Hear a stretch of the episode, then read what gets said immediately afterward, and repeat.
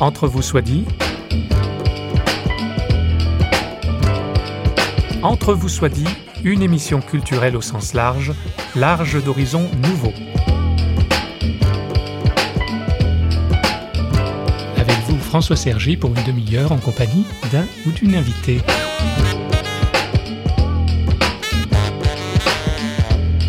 Montaigne écrivait Si j'étais à cette heure forcé de choisir, je consentirais plutôt, ce crois-je, à perdre la vue que l'ouïr ou le parler.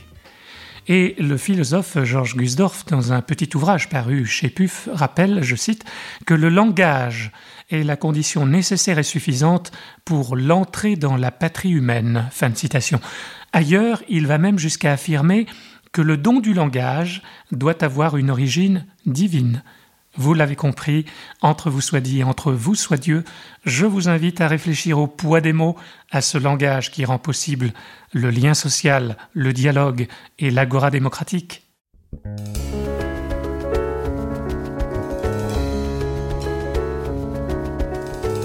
Michel Lacroix nous a reçus chez lui.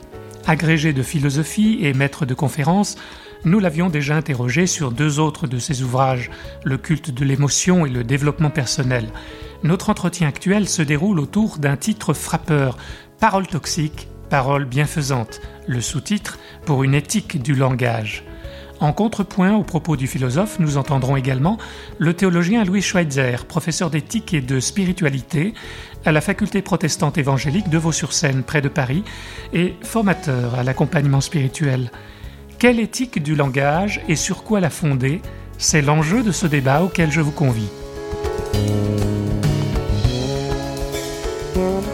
Dans la balance, euh, y a-t-il plus de paroles toxiques euh, plutôt que de paroles bienfaisantes? Ah, c'est une question euh, délicate. Je suis un peu dans l'embarras pour répondre euh, parce que j'ai pas fait de, de recherche euh, statistique très minutieuse là-dessus. et puis de toute façon, ça resterait un petit peu subjectif en tout état de cause. Mais ce qui est sûr, c'est que peut-être nous avons une propension, nous les êtres humains, à nous souvenir plus des paroles toxiques qui nous ont fait du mal, qui ont été désagréables, que des paroles euh, agréables euh, qui causent de la joie. Donc il y a peut-être une, petite euh, dissymétrie dans notre perception. Et je pense qu'il ne faut pas que les paroles toxiques ou désagréables ou, ou malfaisantes oblitèrent la quantité absolument prodigieuse de paroles agréables et bienfaisantes que autrui nous adresse. Le professeur Lacroix a discerné quatre catégories de paroles. Il nous les décline. D'abord la catégorie des, paroles positives, agréables, mais qui restent au fond un petit peu superficielles, ce qui n'est pas une manière d'ailleurs de les discréditer. Elles sont, elles sont néanmoins très utiles et presque indispensables au lien social. Ce sont les paroles qui relèvent au fond un peu de, la politesse. Hein. Comment allez-vous? Merci. Euh, il fait beau aujourd'hui. Ce, cette petite conversation dont on a besoin dans la vie quotidienne pour, euh, bah, pour nous sentir bien avec les autres. En second lieu, il y a les paroles positives, mais qui vont plus profondément au cœur de la personnalité, qui vont jusque dans mon fort intérieur, et qui sont des paroles, euh, des paroles d'encouragement, des paroles de consolation, des paroles profondément positives qui m'aident à m'épanouir. Et mon appareil enregistreur enregistre une, euh, une troisième catégorie de paroles. Ce sont les paroles, euh, les paroles désagréables, mais qui pour autant ne sont pas nocives, toxiques, dans le sens où elles ne m'ébranlent pas profondément. Et ensuite, au-delà de ça, il y a une quatrième catégorie. Alors, ce sont les paroles euh, négatives, mais qui présentent un degré de toxicité très grand, parce que ce sont des paroles de découragement, des paroles qui me désespèrent, des paroles qui me stigmatisent, des paroles harcelantes des paroles dépréciatives, des paroles qui me font douter de moi-même. Voilà, les quatre catégories de paroles dans lesquelles se distribuent au fond les messages que je reçois d'autrui, avec un trait commun, c'est que toutes ces paroles, en fait, ont une résonance affective sur moi-même.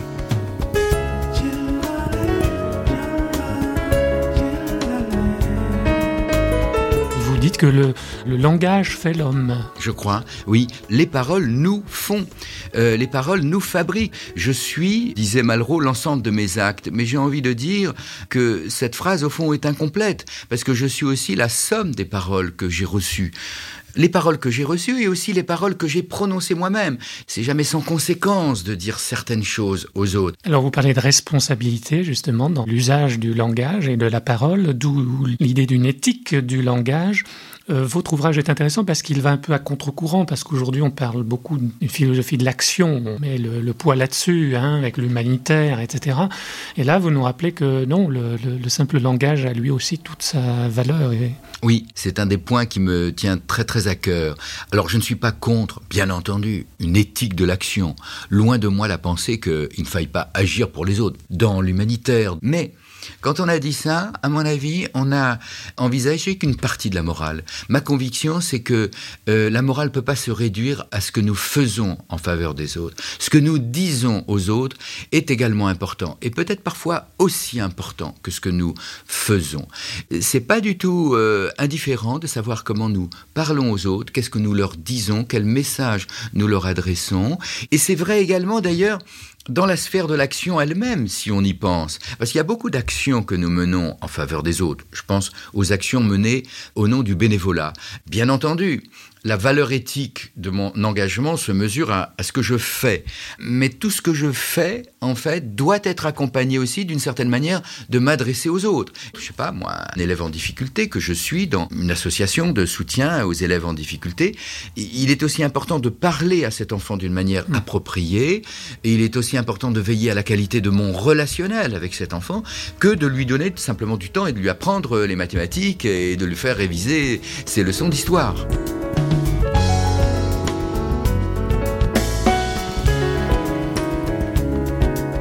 Vous allez très loin, vous dites les mots de tous les jours constituent un rempart contre la barbarie. Donc on voit bien cette idée que le langage euh, est lié à l'action. Tout va ensemble en somme. Hein. Tout va ensemble. Et, je suis d'autant plus sensibilisé à cette idée d'un rempart contre la barbarie que dans la société actuelle, ce rempart est parfois très très mince. On a vite fait de déraper. On voit bien qu'il y a un niveau d'agressivité qui est plus élevé, des paroles agressives qui fusent à la moindre euh, occasion et comme si on, était parfois un peu en train de perdre le sens au fond euh, de la résolution des conflits par la voie simplement verbale. Une société où on ne sait plus résoudre euh, les conflits, les différends par le langage, et où on monte aux extrêmes et où on dérive vers la violence physique est une société qui verse dans la barbarie. Donc, Parce que la démocratie est fondée justement sur l'agora, sur la, parole. Hein. C'est la grande richesse de la démocratie d'avoir inventé cela, d'avoir inventé la discussion, le débat public, mmh. le débat pacifique, l'échange argumenté des opinions. On peut se demander si, si cet héritage démocratique, on n'est pas en train de, de le perdre au fil de notre vie quotidienne.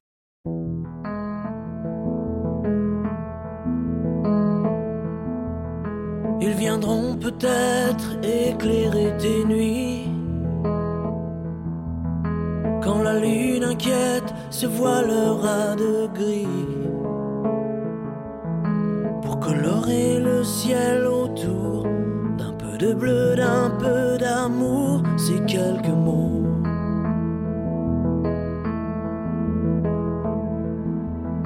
Ils sauront te suivre là où tu te perds t'aider peut-être à retrouver tes repères. Pas de morale, pas de message, un peu d'amour sur ta page, c'est quelques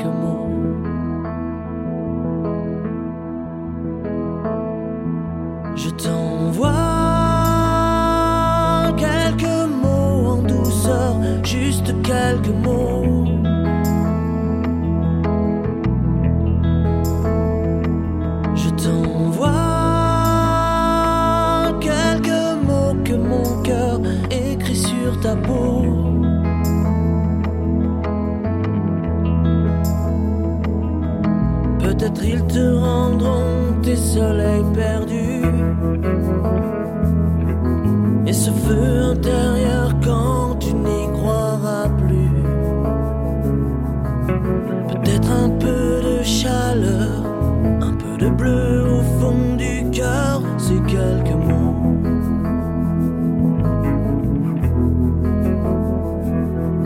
Et tu les entendras même en plein orage. Ils se feront mots de pluie partout sur ton visage. Pour y écrire des sourires et peut-être un peu de bleu pour l'avenir, ces quelques mots.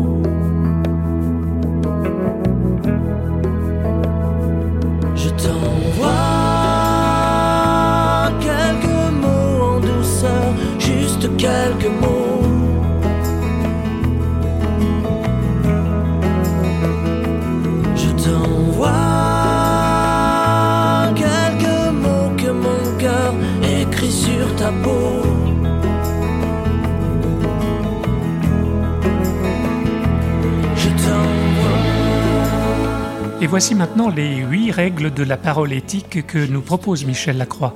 Leur ordre d'apparition n'est pas anodin et il va s'en justifier. Ma parole doit être polie, banalement, prosaïquement polie. C'est-à-dire que je dois, par mon usage des mots, manifester à autrui mon désir de faire lien avec lui. Ça me paraît, ça me paraît la base. Ça, Ça, Que- ça- ça doit aller de soi, mais Oui, et en même temps, ça s'apprend. C'est- quelque chose qui doit s'apprendre à chaque génération. Mhm. Et donc, c'est une affaire d'éducation. Merci, au revoir, bonjour, euh, excuse-moi, pardon, etc. Euh, S'il te plaît, ces mots ont une magie. Leur magie, c'est de créer du lien avec autrui. Le deuxième degré, c'est ce que j'appelle la parole attentionnée. Au- Autrefois, dans les manuels de, de savoir-vivre, on appelait ça la politesse du cœur.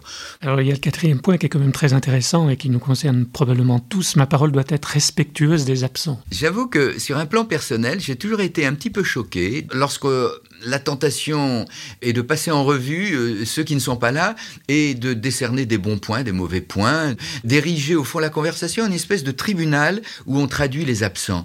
Euh, c'est une pente, c'est une dérive de, la, conversation humaine contre laquelle il faut lutter. Alors, faut pas non plus être puriste. Bien entendu, on s'empêchera jamais de parler des absents. C'est une manière d'ailleurs de les rendre présents, de parler d'eux.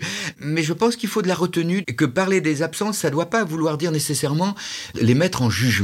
Ma parole doit être tolérante. Est-ce qu'il faut tout accepter, tout entendre Euh, Euh, alors, je pense d'abord qu'effectivement, il faut qu'elle soit tolérante. C'est-à-dire qu'il faut que j'accepte d'entendre dans la bouche de l'autre des avis, des opinions, des prises de position qui vont être différents de ceux que je peux avoir. Il faut que j'arrive à créer cette plateforme de la discussion et du- d'un débat ouvert. Ça peut être un débat sur des questions euh, d'ordre moral. Ça peut être, je sais pas, moi, sur le mariage homosexuel. Ça peut être sur les candidats à la présidence de la République. Ça peut être sur euh, l'immigration. Ça peut être euh, toutes sortes de sujets où euh, le consensus n'est pas évident. Et C'est d'autant plus facile qu'on est plus au fait soi-même de ce que l'on pense, de ce que l'on croit.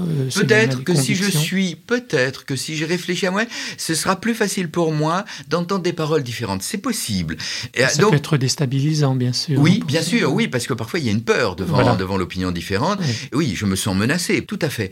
Alors, donc, je pense que cette ouverture, elle est indispensable et qu'une éthique de la parole est un vain mot si ma parole n'est pas capable d'entendre une parole différente. Oui. Mais ça ne veut pas dire complaisance, ça ne veut pas dire tout accepter de la part de l'autre.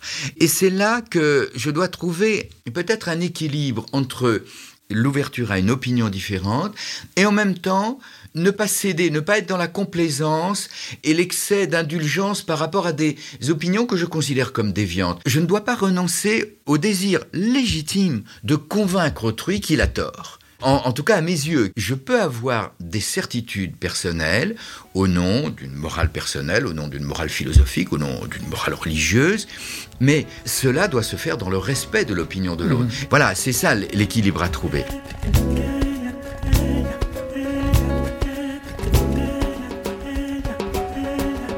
Ma parole doit être la gardienne du monde. Oui, de toutes les règles de l'éthique de la parole, c'est peut-être euh, au fond celle qui est la, plus ambitieuse. De quoi s'agit-il? C'est l'idée que quand je parle du monde extérieur, alors qu'il s'agisse du monde inanimé, du monde euh, minéral, du monde végétal, a fortiori du monde humain, de, de ce que les philosophes appellent l'existant, ce qui nous entoure, eh bien, je dois avoir une manière de parler qui soit euh, positive et pas systématiquement dépréciative. Au fond, quel est le rôle d'un adulte face à un enfant qui découvre le monde Quel est mon rôle? Mon rôle, c'est de l'introduire à tout cela. Il me semble que la moindre des choses qu'on doit attendre d'un éducateur, c'est d'avoir un rôle positif dans cette fonction de, de, transmission et de médiation. Et en ça, je suis gardien du monde. On le fait vivre d'une certaine Je fais vivre le monde le comme monde. ça. Et c'est la, la, belle pensée de Heidegger, d'ailleurs, quand Heidegger dit « le monde nous est confié, nous sommes les bergers de l'être, et le monde nous est confié dans l'élément du langage. C'est mmh. par le langage c'est le privilège d'ailleurs de l'homme. D'où le, le, le, septième point, nous sommes responsables du langage. D'où hein le septième point, alors c'est la septième règle, effectivement, je suis responsable du langage. Le langage, c'est une chose magnifique. C'est un trésor merveilleux, c'est le propre de l'homme, c'est une invention prodigieuse, c'est aussi important que la marche bipède, que l'accroissement du cerveau humain dans l'histoire humaine, quel héritage fabuleux. Et c'est gr grâce à ce langage, au fond, j'ai, ben, je m'enrichis, je me cultive, j'ai une perception du monde plus fine, je me développe grâce au langage. On, vous disiez tout à l'heure, le langage nous fait, mais oui, j'ai amélioré mon rapport au monde, j'ai enrichi mon rapport aux autres grâce au langage.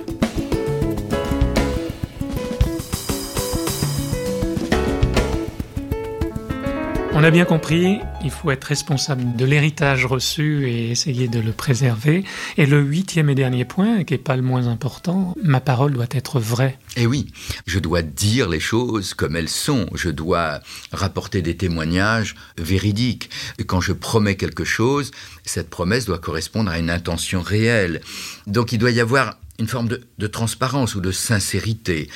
Et en même temps, cette exigence de vérité, je l'ai situé euh, symboliquement et intentionnellement en huitième position. Pourquoi? Parce que tout en reconnaissant son importance, je n'ai pas voulu donner au lecteur l'impression qu'il n'y avait que l'exigence de vérité qui pesait sur euh, l'éthique du langage. Il n'y a pas que ça. Le discours positif, le discours attentionné, c'est un discours qui forcément fait des infractions à l'exigence intransigeante de la vérité. Si un enfant est, faible en mathématiques, je ne vais pas lui dire tu es faible en mathématiques. Je vais lui dire tu, peux, tu as, des ressources en toi-même. Et peut-être que je ne crois pas d'ailleurs dans ces ressources. Peut-être que moi, en tant que parent ou en tant qu'éducateur, je doute beaucoup. Est-ce que je vais laisser transparaître mes doutes au nom de la véracité? Tu peux rire,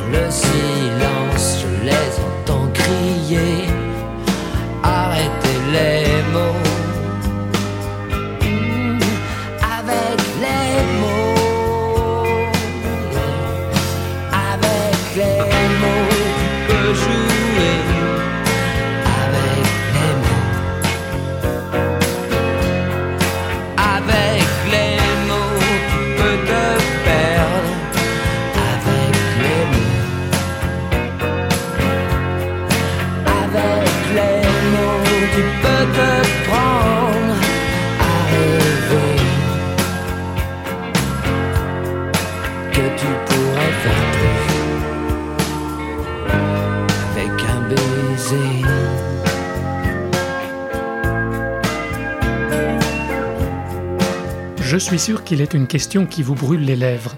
Comment réagir quand on est destinataire de paroles toxiques? Michel Lacroix. Comment réagir? C'est un des grands problèmes de la vie. Certaines personnes sont douées pour ça.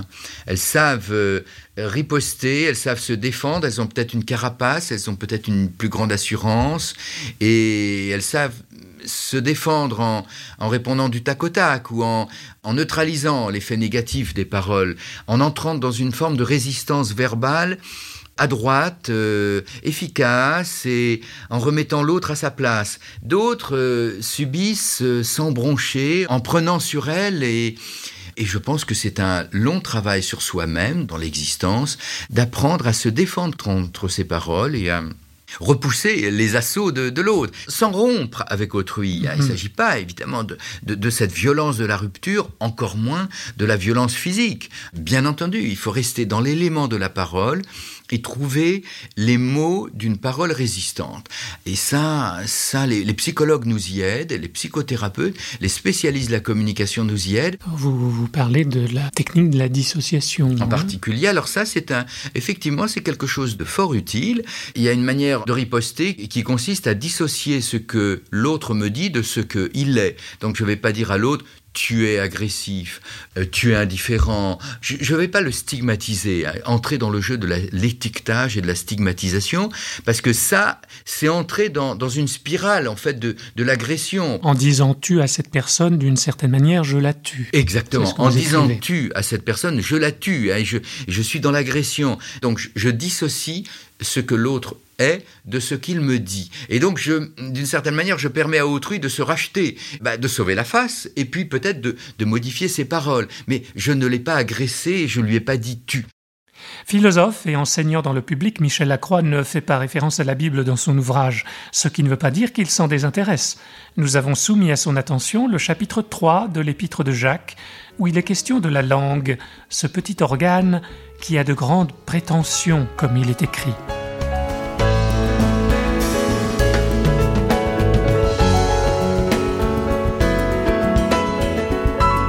La même bouche sortent la bénédiction et la malédiction. C'est très vrai, ça.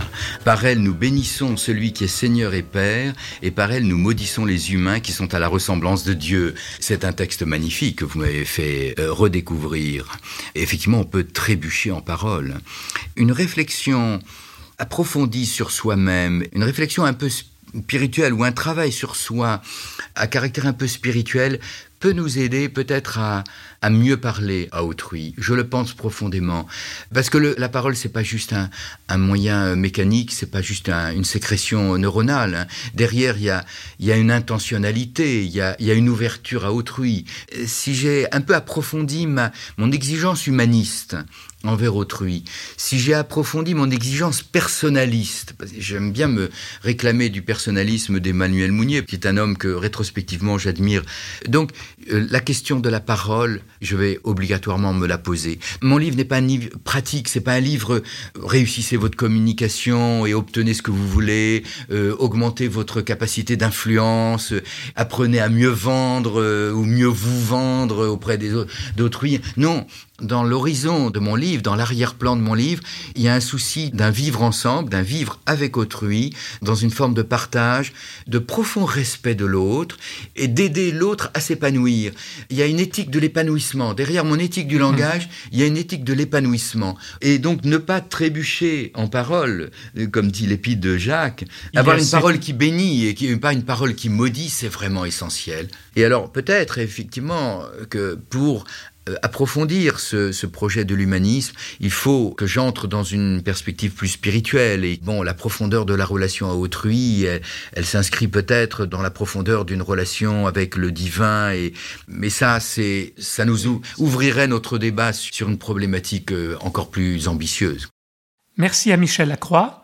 Nous n'allons pas, avec le théologien Louis Schweitzer, relancer le débat, mais à l'écoute de l'épître de Jacques, nous proposons d'aller plus loin, d'entrer dans une relation spirituelle, dans une relation au divin, comme l'exprime d'ailleurs Michel Lacroix, nous rappelant les propos introductifs du philosophe Georges Gusdorf sur l'origine divine du don du langage. Louis Schweitzer remet dans son contexte le fameux passage où il est question de la langue. Ses commentaires sont bien sûr ceux d'un chrétien convaincu. Ne soyez pas trop nombreux parmi les chrétiens à vouloir enseigner, donc utiliser le langage pour, euh, pour la formation, on pourrait dire, pour mm. l'enseignement, parce qu'on sera jugé plus euh, sévèrement. Et alors c'est à partir de là, il dit, rendez-vous compte à quel point la langue est un petit instrument dangereux. C'est comme la, petite flamme qui peut mettre le feu à une forêt entière, c'est un, un, instrument que personne ne peut diriger, ne peut canaliser. Et il fait cette remarque très impressionnante parce qu'en même temps on se sent, on se sent visé. Il dit, vous vous rendez compte, c'est par la même bouche qu'on va chanter les louanges de Dieu hein, le dimanche matin. Vous allez euh, et puis juste après, Et au volant de sa voiture, Voilà. injurier. le- voilà. Et même sans sortir de l'église, quelquefois. voilà. Enfin, injurier. Alors, c'est pas forcément les injures grossières, mais voilà. Et on peut faire, on peut tout faire avec. Là aussi. Donc c'est un constat, hein, il observe Ah oui. ça. Donc, en disant, méfiez-vous, l'usage du langage est quelque chose de dangereux. Donc, c'est l'enseignement là, qui était au départ visé, Mm. hein, mais ça va beaucoup plus loin. Et il dit, au Il fond. ne faut pas qu'il en soit ainsi. Et oui, faites attention, il faut qu'il y ait une cohérence. Oui, mais alors il nous donne pas exactement euh, quels sont les, les moyens pour euh, qu'il y ait cette cohérence. Alors, si on avait une petite technique, ça serait parfait. Mais je crois que effectivement, le moyen, c'est toujours cette recherche de l'unité de la personne. Ce que nous dit la révélation, c'est qu'il y a à l'intérieur de l'être humain une ambiguïté profonde qui est au cœur, au sens strict même, de l'être humain, hein, qui touche au cœur. C'est-à-dire qu'il y a à la fois le oui et le non, qu'il y a à la fois euh, Ombre et lumière. ombre et lumière, euh, la grâce et le péché. Enfin, le, vieil homme est toujours là. et ça voilà, voilà, c'est ce que disait Luther. hein. Il a été noyé dans le baptême et le bougre il s'est nagé, hein, c'est ça.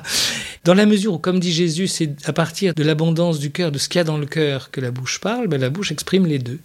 Et on peut essayer de maîtriser un tout petit peu la bouche, ce qui est déjà une très bonne chose quand même, je crois. Et peut-être la sagesse populaire qui dit qu'il faut tourner sept Mm. fois la langue dans la bouche me paraît pas si stupide que ça. Et ce que dit notre auteur d'ailleurs sur la, la résistance dans le langage, certains comportements me paraît tout à fait juste, mais en même temps, je crois que le vrai, la vraie solution n'est pas le changement de langage, mais le changement de cœur. Et un changement de cœur qui n'est pas fini au moment où je crois. La conversion n'est que le début, en quelque sorte, d'un renouvellement qui entraîne, je crois, une unification progressive du cœur. Mais elle est très progressive, malheureusement. C'est à remettre sur le chantier chaque jour. ah oui, fait, je crois. En termes euh, techniques chrétiens, on pourrait dire, c'est la sanctification. Hein, C'est le fait que la sanctification, c'est au fond la transfiguration par l'esprit de mon être profond pour qu'il croisse à l'image du Christ.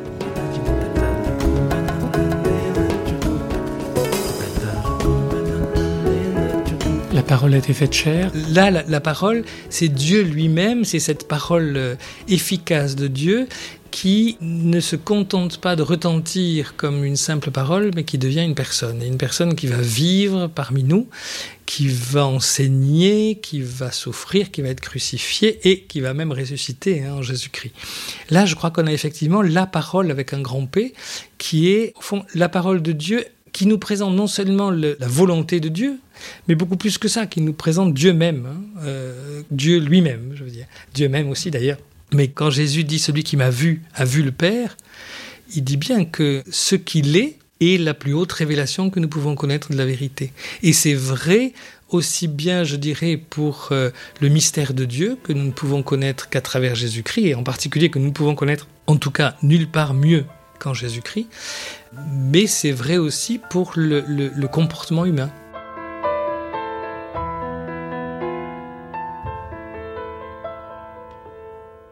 J'ai vu des mots tendres, j'ai vu des mots d'excuses, j'ai vu des gros mots. J'ai vu des mots à prendre, des mots qui accusent et même des mots en trop. J'ai vu des mots passants, j'ai vu des mots vexants, j'ai vu des mots tranchants comme un pieu. J'ai vu des mots qui mobilisent, des mots sans mobile et même des mots creux. J'ai vu des mots Ahmed. J'ai vu des mots au reset. J'ai surtout vu que j'avais fait ce voyage pour rien. J'ai vu de mauvais J'ai mots. vu de bons moments. Et que finalement la source n'était pas si loin.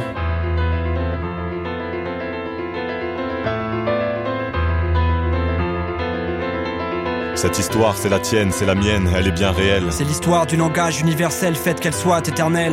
Je sais pas pour toi, grand corps malade, mais notre fin de texte me semble un peu trop solennelle. C'est vrai, Rouda, mais l'important, c'est peut-être juste qu'elle soit belle.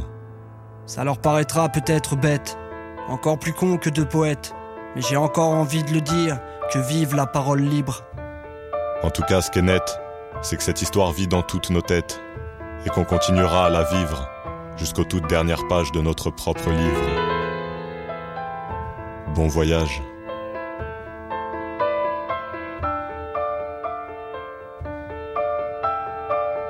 André Malraux écrivait L'homme est la somme de ses actes. N'en déplaise à Malraux, écrit le professeur Lacroix, les mots comptent autant que les actes. Merci à Michel Lacroix. Notez le titre de son ouvrage, Paroles toxiques, paroles bienfaisantes, chez Robert Laffont. Et merci à Louis Schweitzer, dont on peut signaler un ouvrage dont il est l'auteur avec Linda Hoyer sur les crises de la foi. Au revoir et à bientôt dans Entre vous soit dit, Une émission signée Radio Réveil.